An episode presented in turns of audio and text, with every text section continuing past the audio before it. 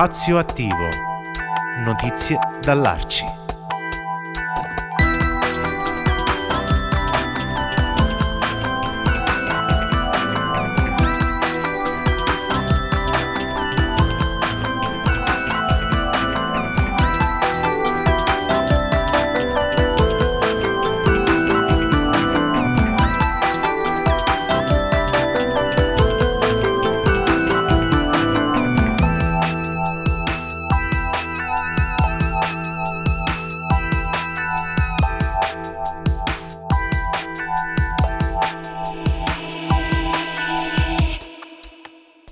Inizia un nuovo progetto all'interno di radiostart.it, una, uno spazio, uno spazio attivo, un programma in cui eh, abbiamo il piacere di dare notizia delle tante attività che provenienti da una realtà che ci ospita, una realtà eh, di livello nazionale che ha una declinazione anche territoriale eh, stiamo parlando dell'Arci, un'associazione, una grande associazione che ha 60 anni di vita in Italia e che all'interno della quale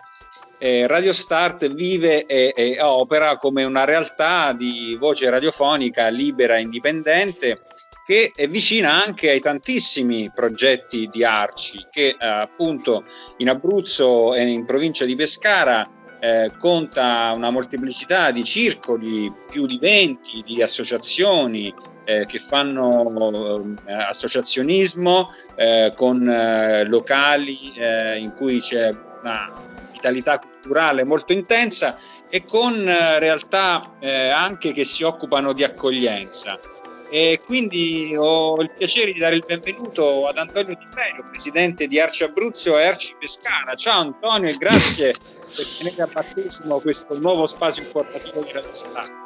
Ciao Paolo, ciao Radio Start, ma soprattutto grazie a voi che avete colto l'opportunità di insomma, ragionare con noi di questi temi. E oggi c'è un'iniziativa che io vorrei che tu ci raccontassi perché è un'iniziativa, devo dire, cruciale per i giorni che stiamo vivendo. Iniziativa di carattere nazionale che anche eh, in Abruzzo e a Pescara ha una sua vita.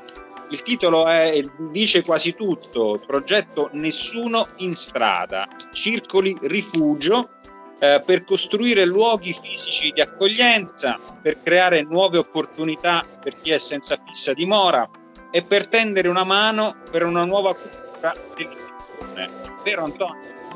Sì, noi abbiamo fatto un ragionamento che in realtà portavamo avanti da tempo, ma abbiamo provato a concretizzare in questa fase di pandemia, sul fatto che la nostra rete di 4.000 e più circoli sul territorio potessero essere anche dei luoghi nella loro informalità di contatto con le persone che possono esprimere un disagio, sia il disagio delle grandi metropoli dove abbiamo in questi giorni aperto tantissimi posti do, per accogliere i senza tetto, il più famoso Sparvasser nel Pigneto a Roma è stato anche oggetto di attenzione da parte delle testate nazionali, sia per avere dei luoghi informali di contatto nelle realtà medio-piccole dove persone in maniera informale, appunto, rivolgendosi al circolo e non al comune, iniz- hanno la possibilità di declinare quello che è il loro disagio. Parliamo di persone che vivevano già una condizione di precarietà o lavorativa o emotiva e che in questa pandemia hanno visto la propria condizione scivolare verso la povertà, ma non sono magari strutturalmente in condizioni di disagio e quindi non hanno neanche eh, la capacità o l'abitudine o la consuetudine di rivolgersi ai servizi sociali. E questo è quello che abbiamo fatto a Pescara. Abbiamo iniziato attraverso la nostra rete informale dei circoli a farci segnalare casi di persone che nel periodo pandemico, a causa dei debiti e dell'assenza del lavoro, hanno visto ricevere pignoramenti sulla casa, hanno visto ricevere ingiunzioni di sfratto, hanno visto perdere la, il lavoro e ritrovarsi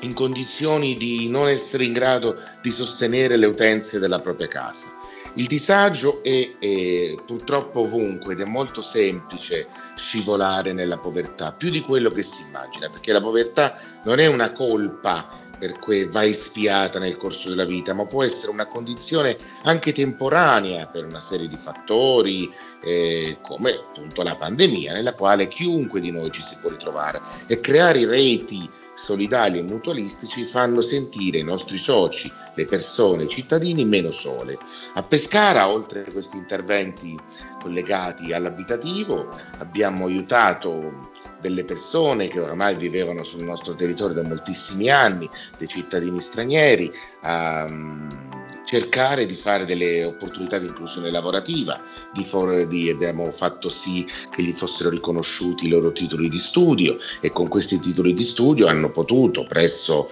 le organizzazioni per il lavoro, le agenzie per il lavoro riconosciute dalla regione, nonostante la difficoltà pandemica, trovare qualche lavoretto che gli ha permesso, con loro, la riqualificazione professionale che hanno avuto, di uscire da una condizione appunto di non essere in grado di pagare neanche le utenze. Il dramma abitativo è quello che mi preme maggiormente segnalare ed è quello che mh, nel nostro territorio fa sì che mh, si declini quel pezzo che dicevi di nessuno in strada. Pescara su questo punto dei dormitori è una città fortunata perché il grande lavoro che hanno fatto Caritas e On The Road fanno che la nostra città di poco più di 100.000 abitanti ha ben due de- dormitori pubblici e quindi non si trova in quella incredibile emergenza che hanno magari Roma, Torino, altre grandi metropoli italiane. Ma comunque è una città che ha pro capite il più grande numero di sfratti e il più grande numero di pignoramenti sulla prima casa. Una persona con, um, senza lavoro e con dei figli che si vede ricevere uno sfratto e adesso con la fine del blocco degli sfratti e speriamo che il governo abbia sensibilità su questo tema, ne saranno davvero tantissime, si rischia di avere, di avere un'emergenza abitativa e quindi anche quel piccolo sforzo che possiamo fare noi di evitare le vicende tribunalizie ha sicuramente un fortissimo impatto. Ecco, io ehm, vorrei anche menzionare alcuni di questi spazi per chi ci sta ascoltando magari in tutta Italia come web radio abbiamo un audience davvero internazionale, ma nello specifico italiano magari qualcuno in ascolto eh, potrà ricevere qualche riferimento se eh, si trova in una realtà eh, adesso vicina. Eh, sto parlando per esempio di Bergamo, dove c'è il circolo Rosa Grestis, eh, a Bologna invece i cantieri meticci a Cattà, eh, a Carmagnola c'è il circolo Arci Margot, a Napoli c'è l'associazione di promozione sociale eventi sociali, a Padova c'è l'associazione Tangram, eh, a Perugia eh, lo Jonas Club nel centro storico, eh, anzi di Terni, chiedo scusa, e a Palermo c'è Porco Rosso, a Pescara Futuro Imperfetto, che salutiamo, nostri amici che ci ascoltano anche spesso, a Pistoia eh, Arci Madiba, associazione nell'Arci di Pistoia, eh, il Circolo Arci eh, Maria Barbella anche, eh, a Potenza il circolo, ehm, eh, sì, a Potenza, chiedo scusa, il circolo Arci Maria Barbella a Roma eh, c'è il centro sociale Brancaleone, il centro Angelo Mai, il circolo Arci Pietralata e a Ventimiglia Scuola di Pace. Quindi io mi auguro che anche eh, chi si trova all'ascolto vicino ad una di queste realtà, eh, non, immagino Antonio che abbia la possibilità semplicemente di eh, cercare nella propria zona la realtà Arci di riferimento che darà modo di eh, mettere in in atto questi, tutte queste azioni di salvaguardia, vero? Assolutamente sì, tra l'altro alcuni di questi circoli che hai nominato hanno, sono dei circoli, verrebbe da dire, di frontiera. Ovviamente a Ventimiglia è un pezzo di passaggio della rotta balcanica e dell'accesso verso la Francia e insomma il dramma che lì si sta vivendo è su tutti i giornali con regolarità ci sono circoli storici come il Porco Rosso a Palermo che una,